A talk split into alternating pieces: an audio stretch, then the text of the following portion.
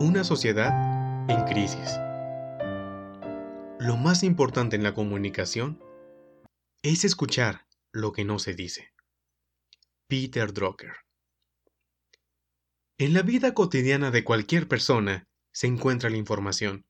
Sí, aquella que vemos en nuestro inicio de Facebook, Twitter, en televisión o incluso la radio. Somos seres que necesitamos ser informados, pero tenemos que admitir que vivimos en una época en donde la información la da cualquiera. En la emergencia sanitaria del COVID-19, uno de los problemas más notables fue el pánico social que se vivió. Sí, ese pánico social que se vivió. Todos, absolutamente todos, teníamos miedo. Digo, ¿y cómo no tenerlo?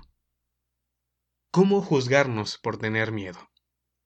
Nuestras redes sociales se llenaron de videos sobre personas cayendo al suelo inconscientes. Notas donde se decía que el COVID era una enfermedad letal, y a quien lo tuviera, que se diera por muerto. Información falsa, información sacada de contexto, y lo único que podíamos hacer era creerlo.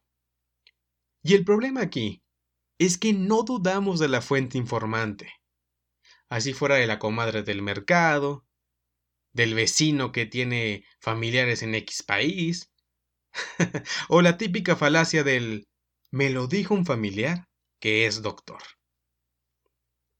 La información es poder y se puede utilizar para nuestros medios.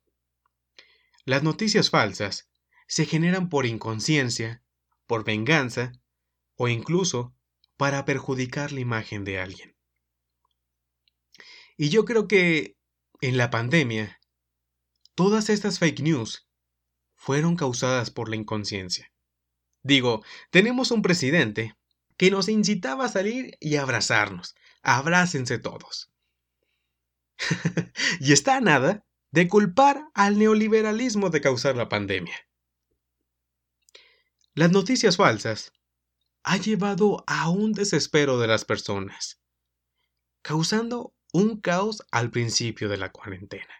Jamás, jamás había visto que alguien llevara tanto papel higiénico.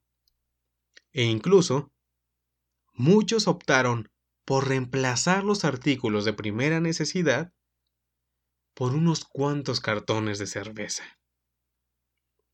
Pero si quieres un ejemplo más claro del caos social que se vivió y que se vive no más necesitas voltear a ver la compra exagerada del armamento en los Estados Unidos de América. Se trata de una respuesta de la comunidad asiática causada por el temor ante potenciales ataques xenófobos.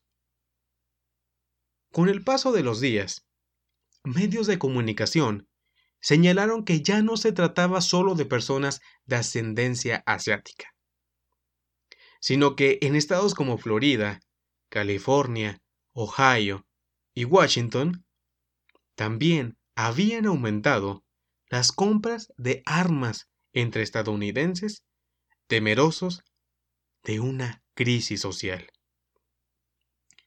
Y aunque es claro que hubo un caos causado por el miedo, también existió un desinterés total.